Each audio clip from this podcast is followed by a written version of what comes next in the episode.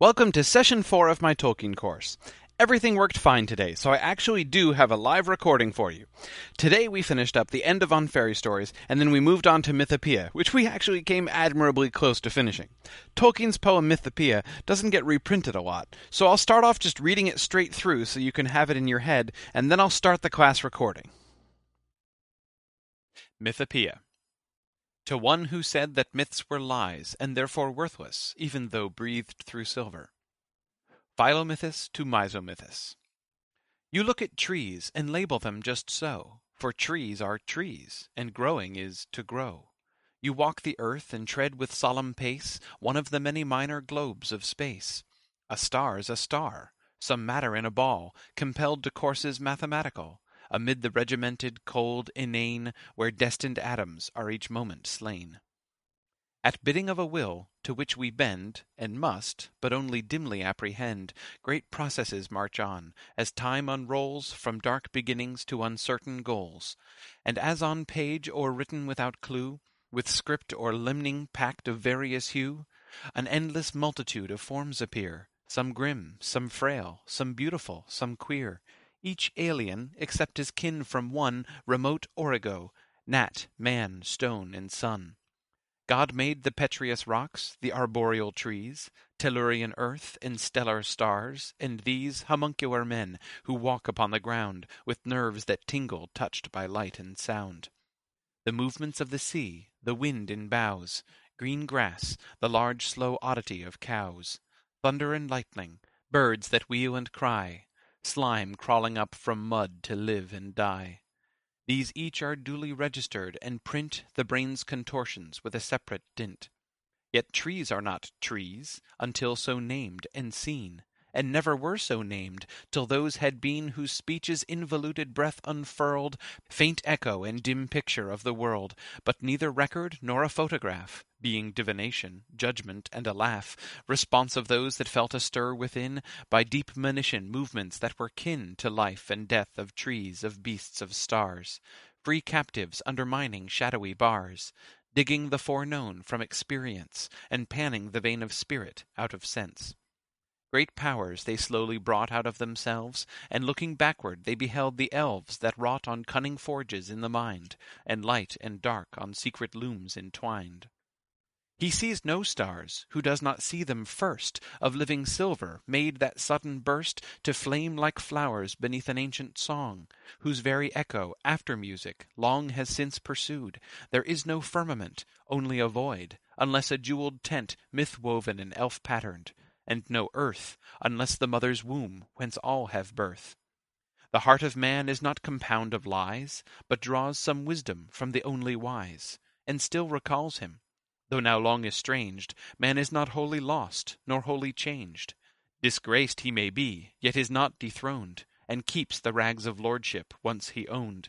His world dominion by creative act, Not his to worship the great artifact, Man subcreator, the refracted light Through whom is splintered from a single white To many hues, and endlessly combined In living shapes that move from mind to mind. Though all the crannies of the world we filled With elves and goblins, though we dared to build Gods and their houses out of dark and light, And sowed the seeds of dragons, 'twas our right, Used or misused. The right has not decayed. We make still by the law in which we're made. Yes, wish fulfillment dreams we spin To cheat our timid hearts and ugly fact defeat. Whence came the wish, and whence the power to dream? Or some things fair and others ugly deem? All wishes are not idle, nor in vain Fulfillment we devise, for pain is pain, Not for itself to be desired, but ill; Or else to strive, or to subdue the will, Alike were graceless; and of evil this Alone is deadly certain evil is. Blessed are the timid hearts that evil hate, That quail in its shadow, and yet shut the gate; That seek no parley, and in guarded room, Though small and bait, upon a clumsy loom Weave tissues gilded by the far off day, Hoped and believed in under shadow's sway. Blessed are the men of Noah's race that build Their little arks, though frail and poorly filled, And steer through winds contrary towards a wraith, A rumour of a harbour guessed by faith. Blessed are the legend makers with their rhyme Of things not found within recorded time. It is not they that have forgot the night, Or bid us flee to organized delight In lotus isles of economic bliss, Forswearing souls to gain a Circe kiss. And counterfeit at that, machine produced, Bogus seduction of the twice seduced. Such isles they saw afar, and ones more fair, And those that hear them yet may yet beware. They have seen death and ultimate defeat, and yet they would not in despair retreat, but oft to victory have turned the lyre, and kindled hearts with legendary fire, illuminating now, and dark hath been, with light of suns as yet by no man seen. I would that I might with the minstrels sing, and stir the unseen with a throbbing string. I would be with the mariners of the deep, that cut their slender planks on mountains steep, and voyage upon a vague and wandering quest, for some have passed beyond the fabled west. I would with the beleaguered fools be told, That keep an inner fastness, where their gold, Impure and scanty, yet they loyally bring To mint in image blurred of distant king, Or in fantastic banners weave the sheen Heraldic emblems of a lord unseen. I will not walk with your progressive apes, erect and sapient. Before them gapes the dark abyss to which their progress tends.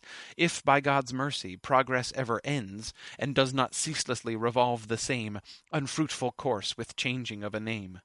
I will not treat your dusty path and flat, denoting this and that by this and that, your world immutable, wherein no part the little maker has with his maker's art.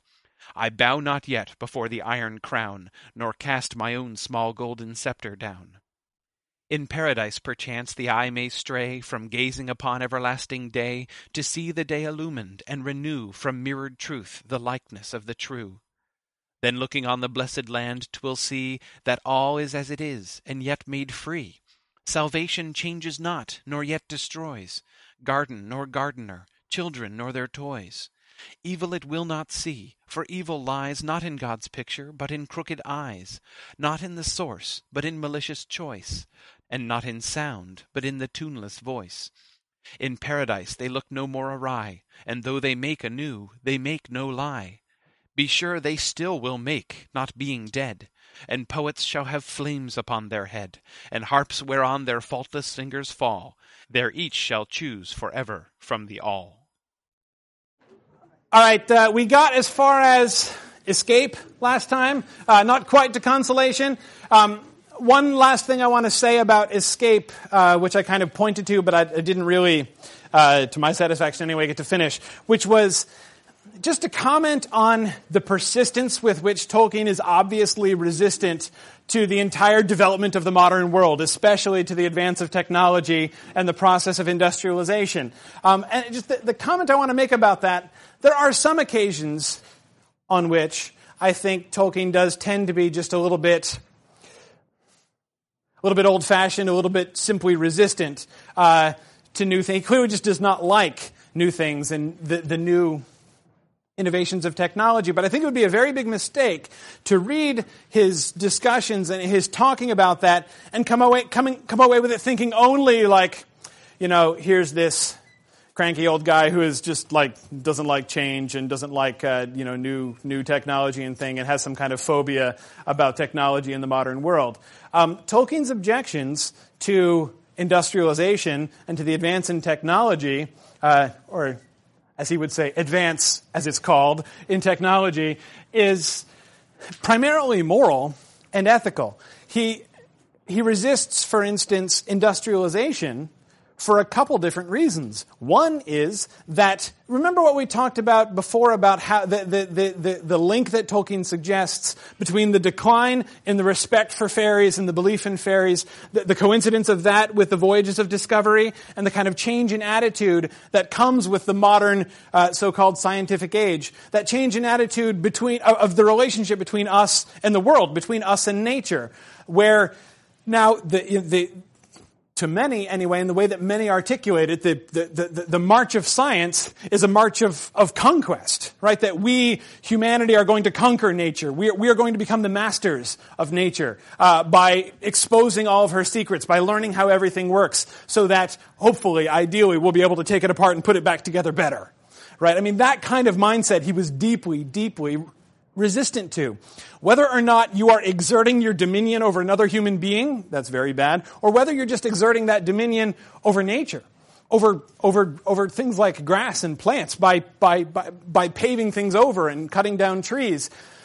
That is, he believes, a very dangerous, a very questionable kind of outlook. And he's always very skeptical about that. And he's, he's quick to go to the moral implications of that kind of thing. Of course, we'll look at this later on. Uh, the very clear central illustration of this tendency uh, in his works is with Saruman and Isengard. Uh, and that'll be sort of, of course, a major theme when we look at that. But as I said, there were two. It's not just this general tendency towards domination that it shows in sort of the attitude of mankind, also much more concrete and practical. As he says at one point in On Fairy Stories, the inevitable, dare he say inexorable, to use the word that uh, gets used at him about the progress of, sci- of science, the inexorable product of industrialization is war. This is these factories that everyone is so happy about. These factories that everybody says, oh, look how we can make things better, faster, stronger all the time. Tolkien points, and consistently through his life, gosh, you notice how often those things tend to make bombs and guns? And how, in fact, it's war and the desire to be able to kill more people more quickly and more efficiently that tends to drive advances, as it's called, in technology. And, you know, he points to that as a, a very sobering piece of evidence that this whole impulse towards technological uh, and industrial advancement is diseased at the core. And so he's unashamedly resistant to it and finds, as he says, the escape of, of, of, of archaism, of just of, of past time. When uh, when, as uh, he says famously in the opening chapter of The Hobbit, when there was less noise and more green, right? That's, that in itself, even in a completely non-fantastical setting, to go back to a time when there were fewer cars and more horses is itself an escape from the way that the modern world is going. Um, so I just want to point that there are other things that could be said about that, um, but I just wanted to emphasize that because it is a consistent uh, impulse throughout his life. It's not impulse because it's not, it's, not, it's not an irrational one. Uh, a consistent objection that he makes against uh, progress. He will never use the word progress without at least implicit quotation marks and sometimes explicit quotation marks. Uh, he is very skeptical about that. Now, consolation. The third of the three uses we've talked about recovery, escape, and now consolation. What does he mean by consolation? In what way does fantasy provide consolation to its readers?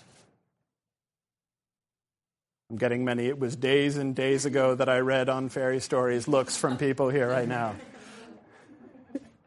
Jordan. It's um, these. I was looking for a quote. It's, but the consolation of fairy tales is an aspect, um, another aspect from the imaginative satisfaction of ancient desires. It's the happy ending. The, yes, yes, yes primarily the consolation of the happy ending. Uh, he invents a word because he says we don't have a word really to describe, because happy ending is one thing, right? But to, to, say happy ending doesn't really capture the thing that he's describing, right? Because it's more than just the fact that the plot resolves in a way in which everybody is more or less pleased, right? There's a specific moment, there's a specific turn that, that, that, that, that he's, there's a specific dynamic which brings the joy that he describes, the consolation that he's getting at. And so the word that he, that he, that he uh, develops is, anyone remember? Eucatastrophe. Right? And here he just takes the word, the, the existing word, which is from a Greek root, catastrophe, right? And he just inserts the prefix eu, which means good or happy, right? Um, like, you know, a sound which is euphonious is pleasant, pleasant sound, right? Um, so the "u" catastrophe is the happy catastrophe, right? The, the joyful disaster, the sudden turn, just as, just as the word catastrophe describes, you know, a, a, a sudden burst of something terrible happening, this is the reverse of that, right? So it has to be not just everybody kind of goes along and gets happier and happier and then everybody's happy at the end, right? But that, that sudden turn. What does he say we get from this? And here he, just, he this is where this is what leads him into his epilogue. What is the significance of this eucatastrophe? The grace that can never be counted on to recur. See, that's the thing. It's not just a sudden resolution. It has to be, to be the real eucatastrophe, it has to be out of nowhere. See, some people talk about, you know, a deus ex machina ending. Um, but of course, ironically, that phrase, God out of machines, right, uh, is drawn from exactly the kind of stage drama that he is resistant to in On Fairy Stories, right? When all of a sudden, you know, they, they, they start operating the pulleys behind stage and a deity drops uh, from, you know, from, from the rafters, makes everything good again, and then disappears, right? That's what that, that, that, that sort of move at the end of uh, mediocre at best drama um, is what is being sort of criticized in the phrase deus ex machina, right? But what he's describing, well, it's still deus, right? Just less on the machina, but it's, but it's exactly that kind of intervention, right? That kind of sudden grace. And when he, when he uses the word grace, almost every time Tolkien uses the word grace, he is using that word in its theological sense. Grace, theologically, means a gift from God, an undeserved, unmerited gift that is given. Um, a eucatastrophe is always by grace, not somebody suddenly and unexpectedly getting what they deserve, but this sudden, unexpected, undeserved, miraculous turn. Kelly? Um, the word that I thought of when he was describing eucatastrophe was serendipity, mm-hmm. uh, sort of a pleasant coincidence. But would he object to that because of the use of coincidence and not divine intervention? Um, well, I don't know about object, but perhaps a eucatastrophe may appear to be serendipity. We will look at that theme actually um, in The Hobbit. That's uh, the grace, which looks like luck, is going to be uh, a, a, motif throughout The Hobbit, finally emphasized in the in the last page of the book. Um, yeah, sure, one may look like another. Now, you know, at root, in the in the Christian theistic world, there's no such thing really as coincidence. There's no such thing really as chance. Boethius again.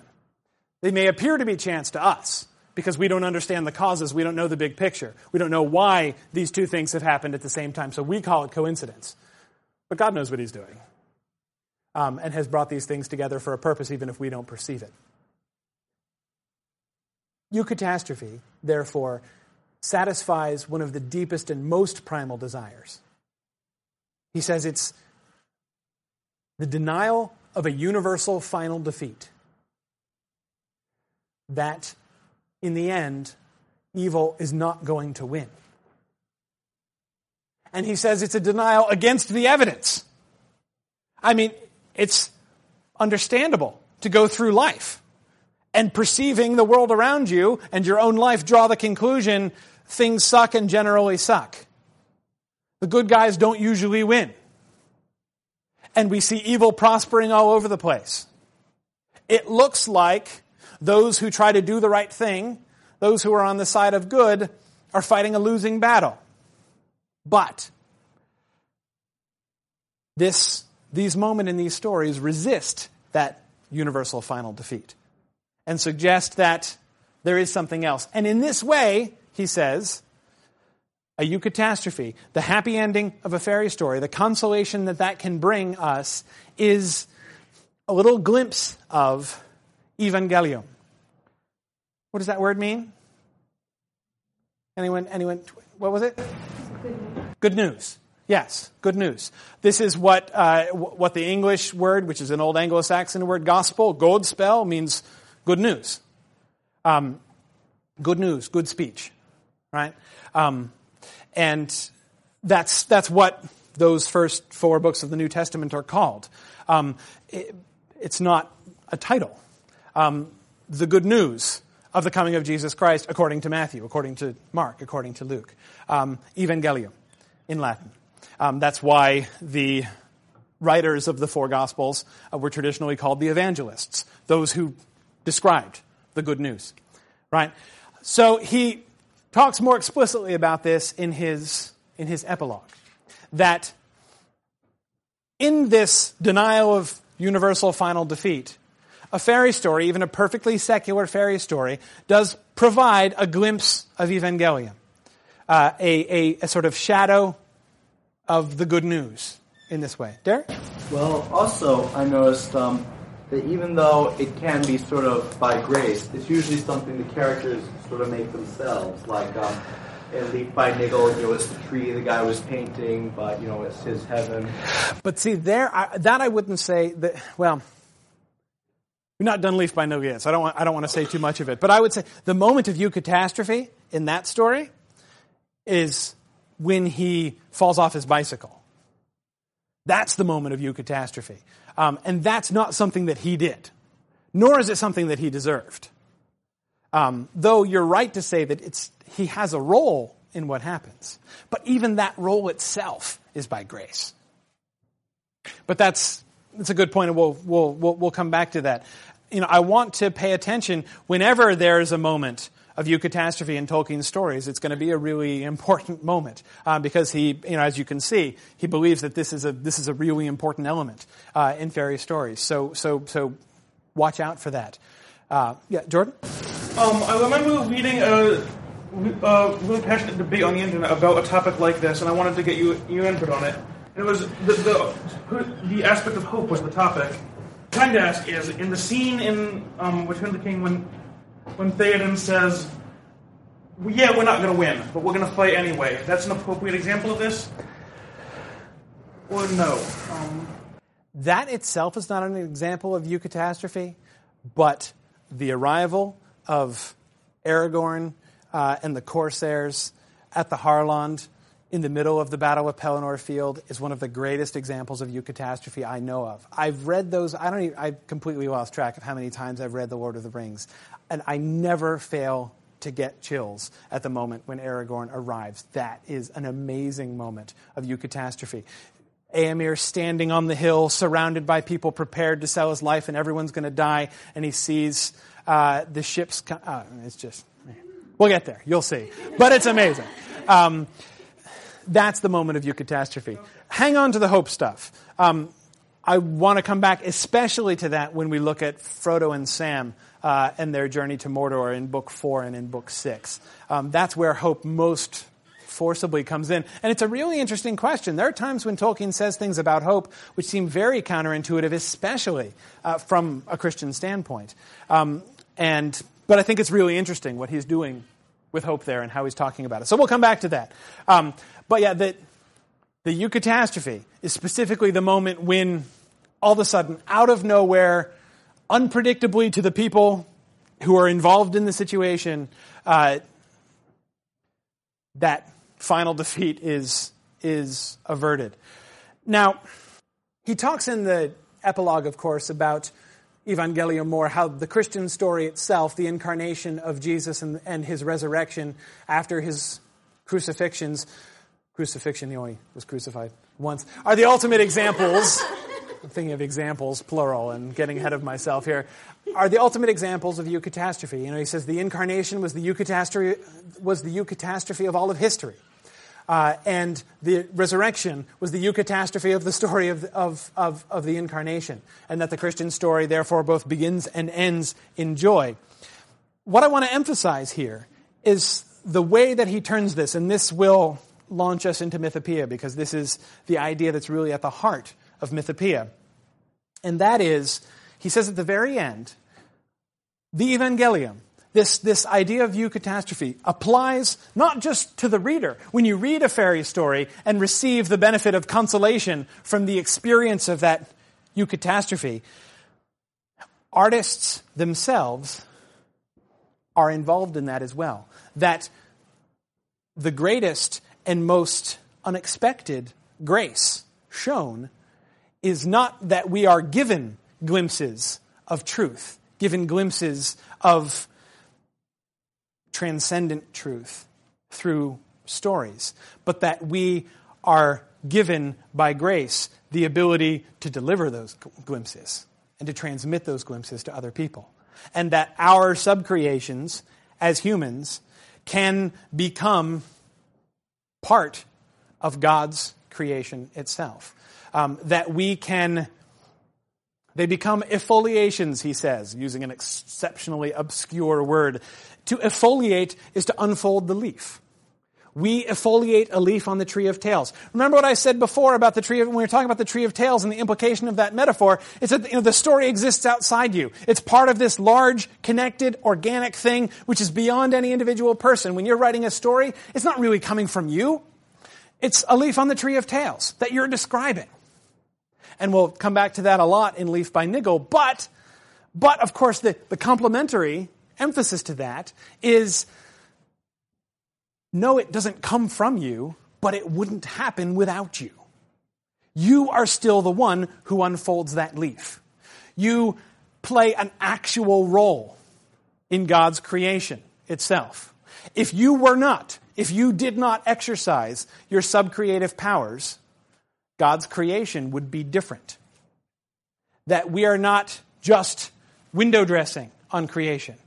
That God, through grace, gives us a part in what he's doing in creation. He only just kind of points at that at the end of the epilogue of On Fairy Stories. As I say in Mythopoeia is where he comes back to that and talks about that a good deal more. So let's do that with that seamless transition.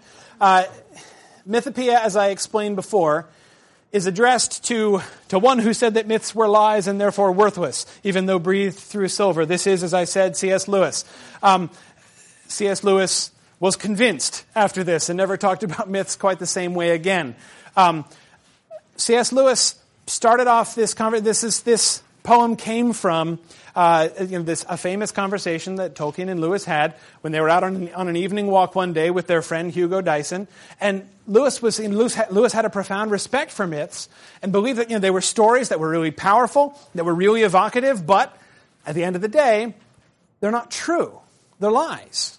I mean, they're made up stories. And so therefore, the stories themselves are worthless. Maybe they evoke something that's, that's important, but the stories themselves are worthless. And Tolkien insisted, no, no, it's not just that they're not worthless, they're not lies. Myths are true. And he writes, he explains uh, his ideas on this to Lewis that evening, and he writes this poem after that.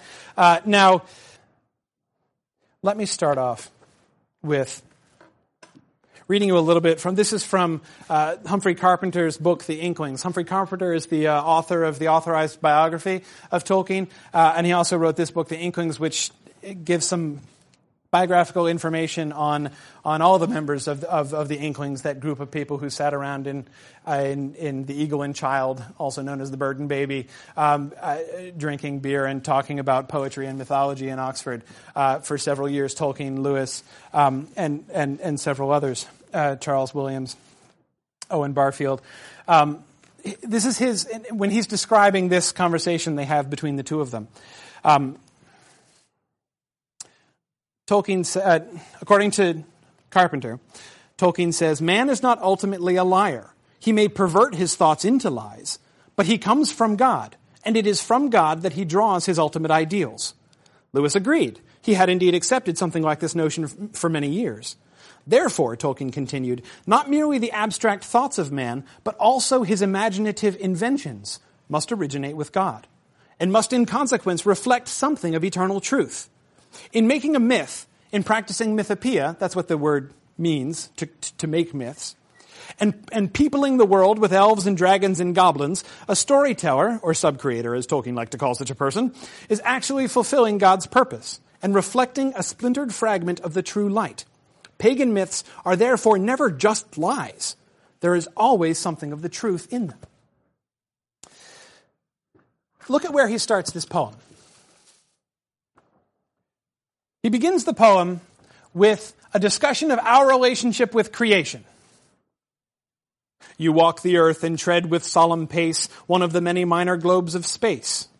A star's a star, some matter in a ball, compelled to courses mathematical, amid the regimented, cold inane, where destined atoms are each moment slain.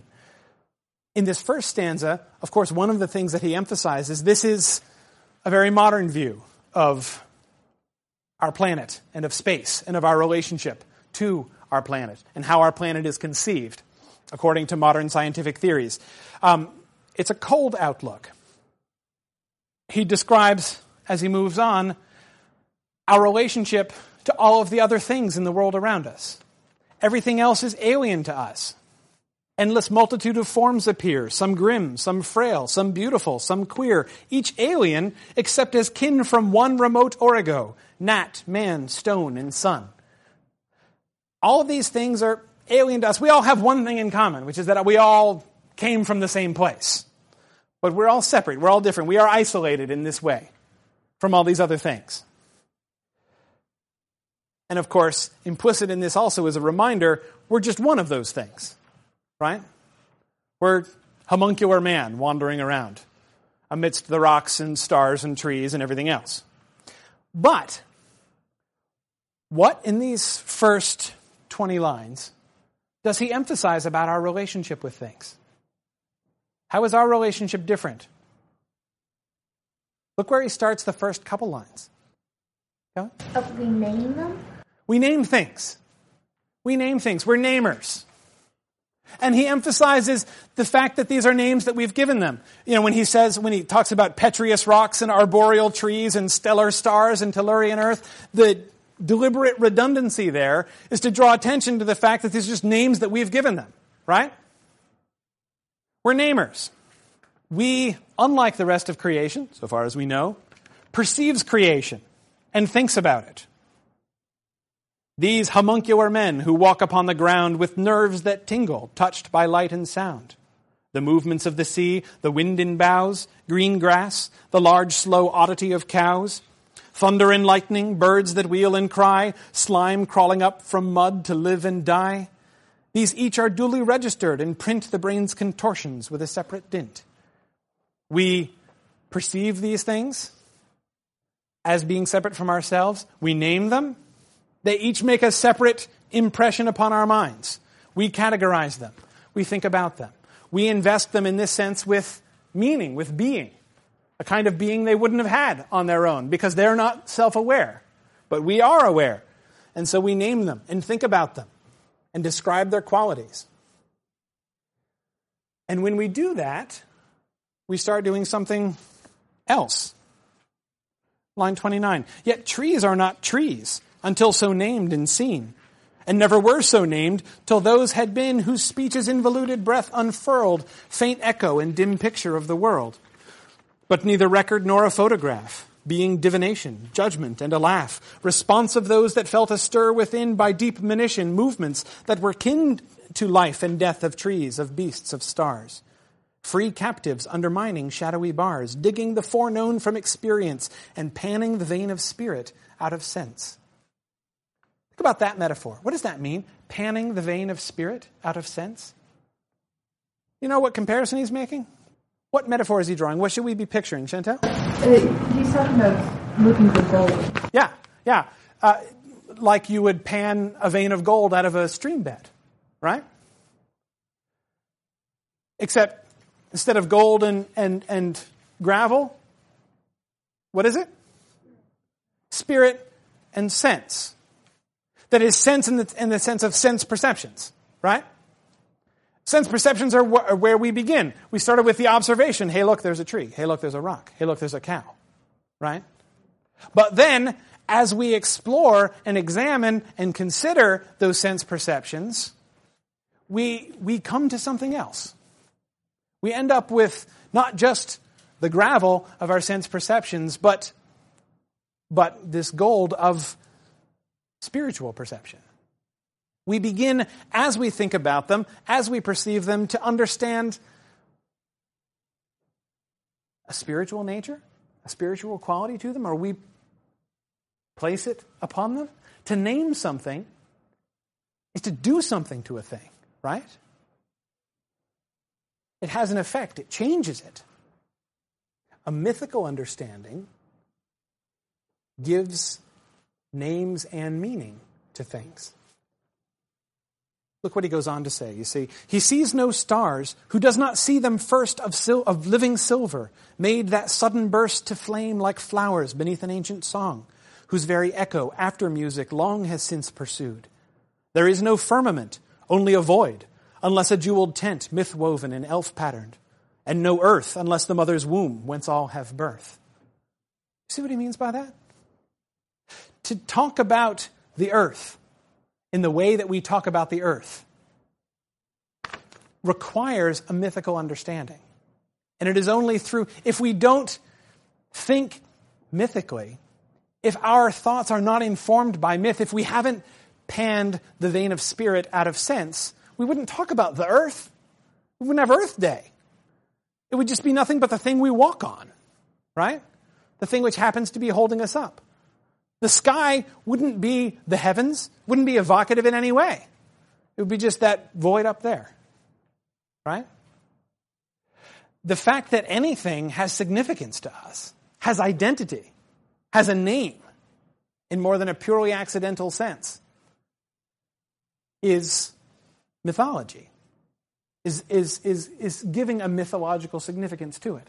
Once you have some kind of mythological understanding, once you begin to see the sky above you as a jeweled tent, myth woven and elf patterned, once you begin to see stars as living silver that burst into flame like flowers with the music of creation, once you begin to think of the earth as the womb from which all living things come, then you begin to have some sense of identity, some understanding of those things in themselves. Otherwise, they're just, it's just stuff the ground you walk on. Where do these myths come from? Where do these spiritual ideas that we attach to these things come from? Is just our own arbitrary associations? Marta? Um, what I'm kind of getting from this is that because we've given it a name, we've given it a meaning. It's the same thing with like symbols and that kind of idea. And if we've given it this meaning, it must have meaning in some way. even though that's hard to explain, it must have meaning because we've given it, or we wouldn't give it at all. Right, exactly. And not only that, but as both Tolkien and Lewis would say, when you look around and you look at the different myths of different societies all around the world, and you notice, gosh, you know, there's some there's a lot of there's some major obvious trends of how people tend to talk about the earth and, and the sky and things that, that, which would seem therefore to confirm we're not just pulling this out of nowhere. This is not just a random and individual association.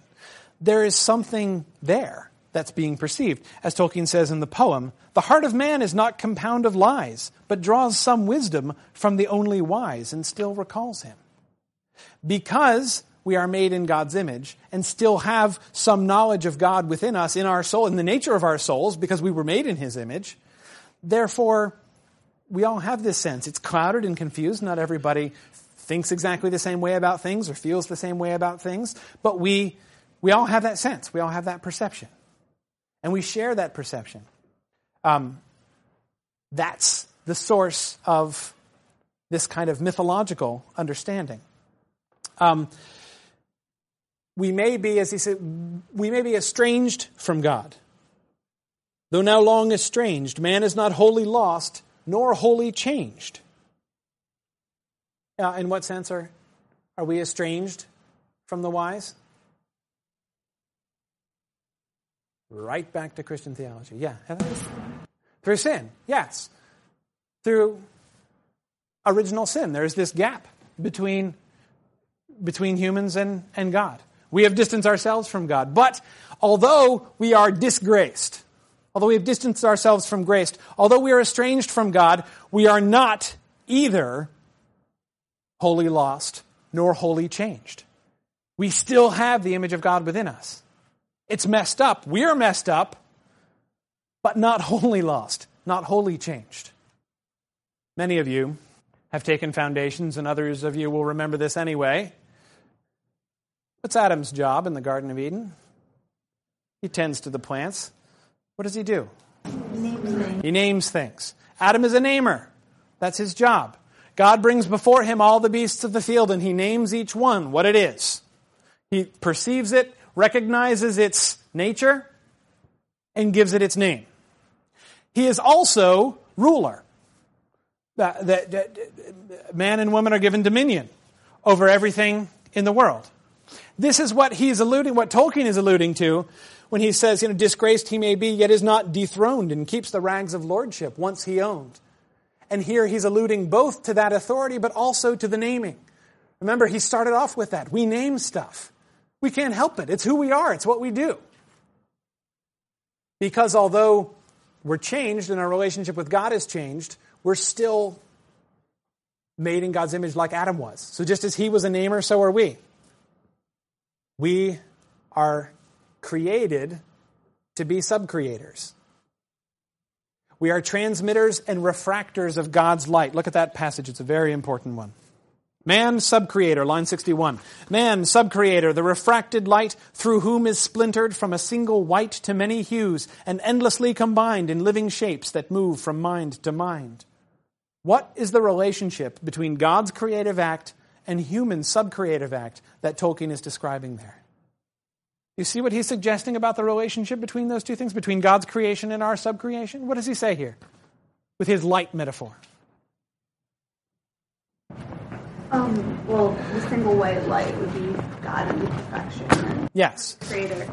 And then the um, the refracted light of the sub-creator is kind of like our own, um, what we use almost divine inspiration to um, to living shapes and move from mind to mind, using what you know this the actual light, kind of this inspiration, and through through that grace we have, we're able to create our with sub-creation. Yes, yes, good, good, exactly. We are like crystals, right? Which refract the light that God sends. Now, one thing, of course, you see is that God is the only source of light. We don't have any light of our own. We, you know, you put a crystal in the dark, it's not going to be very pretty. It's not going to do anything, right? It requires light. It doesn't generate light. It requires light. So all of it comes from God, but, but, what happens to it? What happens to it is something different than would have happened if the crystals weren't there we, as crystals, create colors. We refract God's light. We can't ever contain or transmit all of God's light in its purity. We're only limited. We only get a pretty narrow wavelength of light that each one of us can refract. But as a result of that refraction, that color is brought into the world. Your particular shade of blue or yellow or whatever wavelength you happen to be wouldn't be in the world if it weren't shining through you. The result is the dazzle of beautiful color, the colorful picture that God wanted made. But it's through the crystals that He makes it. You see? It's an amazing concept. And again, this, you see where this is more on what I was describing about the affiliation before? That, of course, human subcreation is 100% derivative of God's creative power, but matters. It accomplishes something, it means something. Again, your, your color of light wouldn't be there if you didn't generate it. Because that's how God has made us. He made us in His image. He is a creator. We are sub-creators. We make still by the law in which we are made, he says. Not only, therefore, is it appropriate as a human, as a Christian, to be a sub-creator, it's darn near mandatory, in fact. Not to sub-create at all is not to transmit God's light. I mean, it's, he almost goes to the opposite extreme of the potential criticism that could be made here. The criticism, of course, that he's responding to is, well, is it appropriate for us to be creative? For us to do creative things. And goodness knows there have been lots of times over the course of Christian history when people have said, have, have been really uncomfortable with fiction. Why should, shouldn't we just be teaching truth to each other? Shouldn't we be just you know, doing uh, you know, scriptural exegesis? Right? Why tell a story which only gets at the, even if it's getting at the truth, that gets at the truth indirectly, when you could just be just, just preaching instead? Which is more direct and more pure form of transmission of truth? This was a, a question that people asked for a long time. Is it even appropriate? And Tolkien says, well, not only is it appropriate, is it okay? It's, it's, it's darn near inevitable. That is the essence of mythopoeia, of myth making. To be transmitting the truth, the refracted truth. It's not the complete truth. It's not the perfect image. You don't get the white light. We're, not, we're none of us transparent windows. But to transmit a fragment of that line. Jordan? Um, some of the language in here evokes a scene from Lord of the Rings. Yeah, you're going to talk about Saruman, right? Yeah. We'll get there. Wait for it. Wait for it. It's an excellent question. If you know the Lord of the Rings, it's hard not to think of Gandalf and Saruman's conversation here when talking about re- refracted light. Wait for it. Wait for it. We'll come back to it. If I don't mention this poem when we get there, make sure to bring it up because I do want to talk about that, but not when only a percentage of the people in the room will know what we're talking about. Let's, let's, but, but that's an excellent question, Jordan, nevertheless. Now, he goes on after this. This, you know, at this point, through, through line 70, he's laid out the basic theory, the basic theology. Then in line 71, he moves to application. So you think that writing myths, telling fairy stories, writing fantasy is escapist?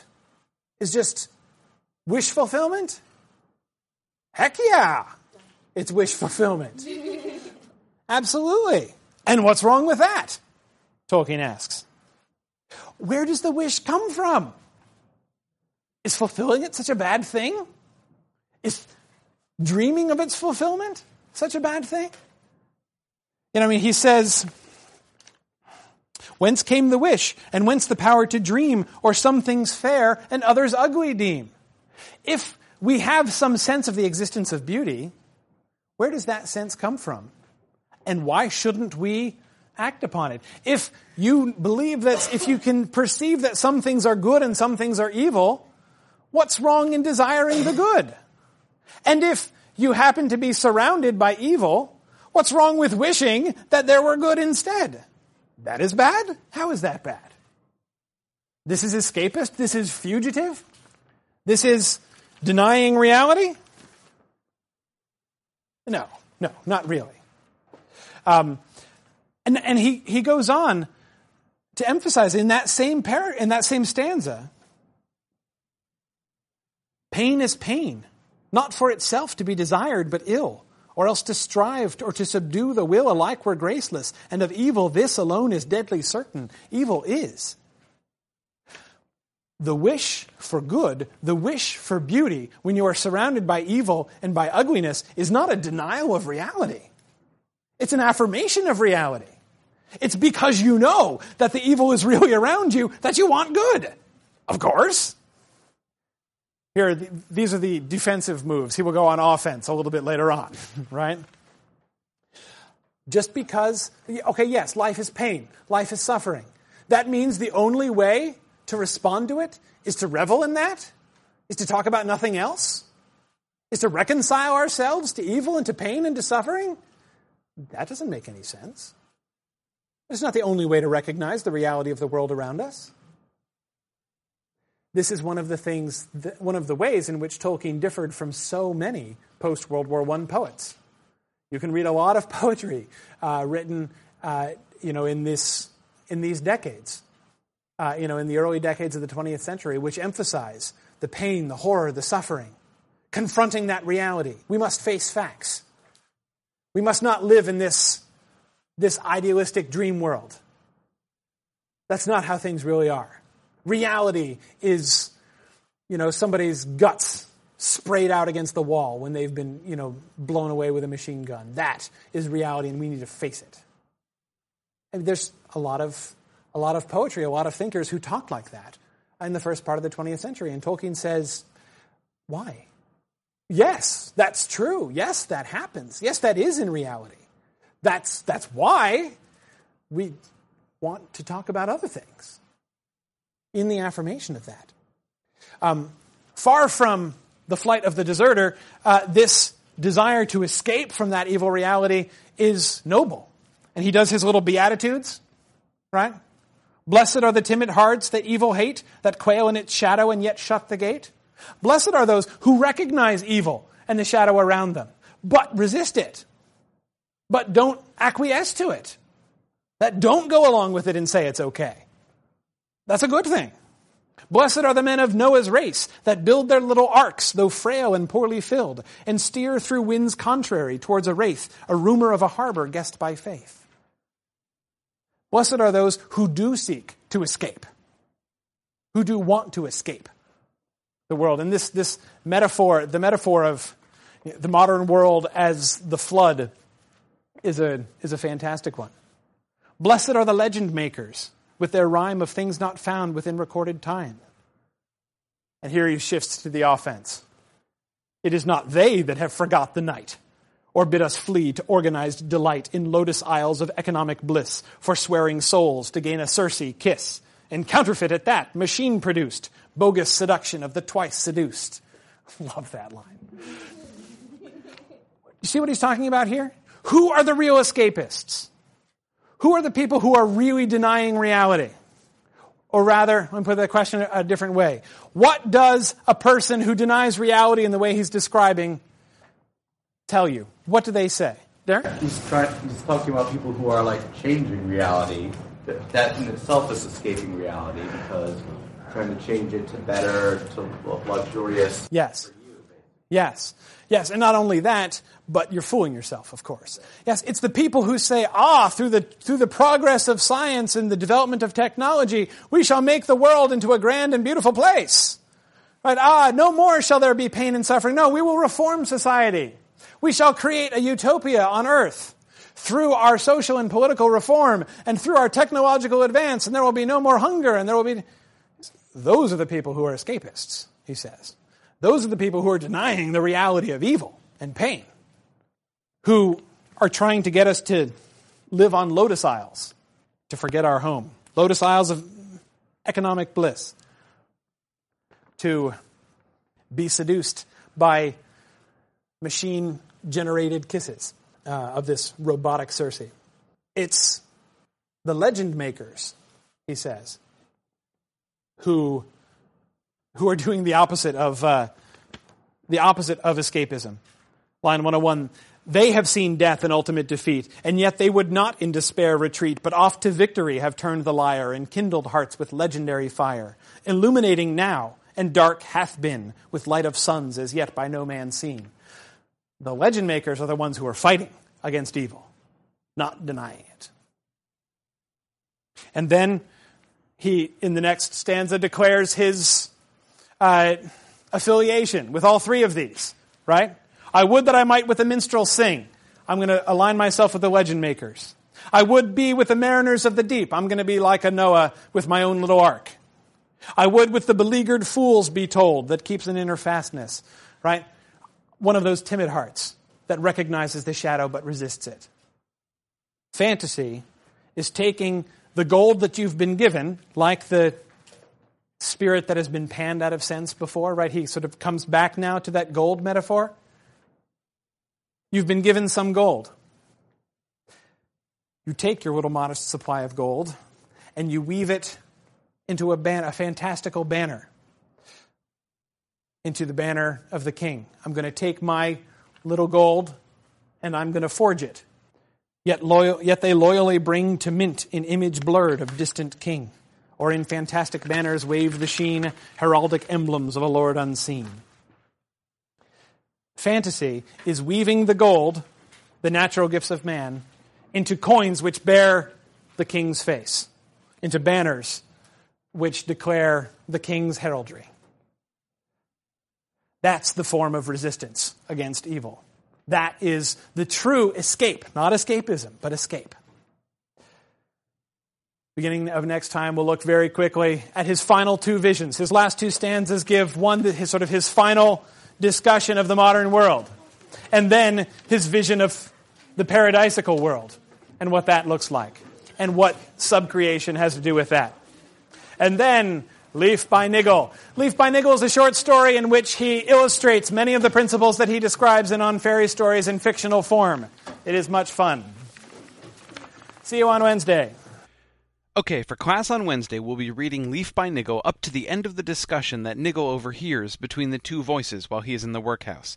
The passage ends with the first voice saying, Let him go on to the next stage. Tomorrow, if you like. Thanks for joining us, and Godspeed.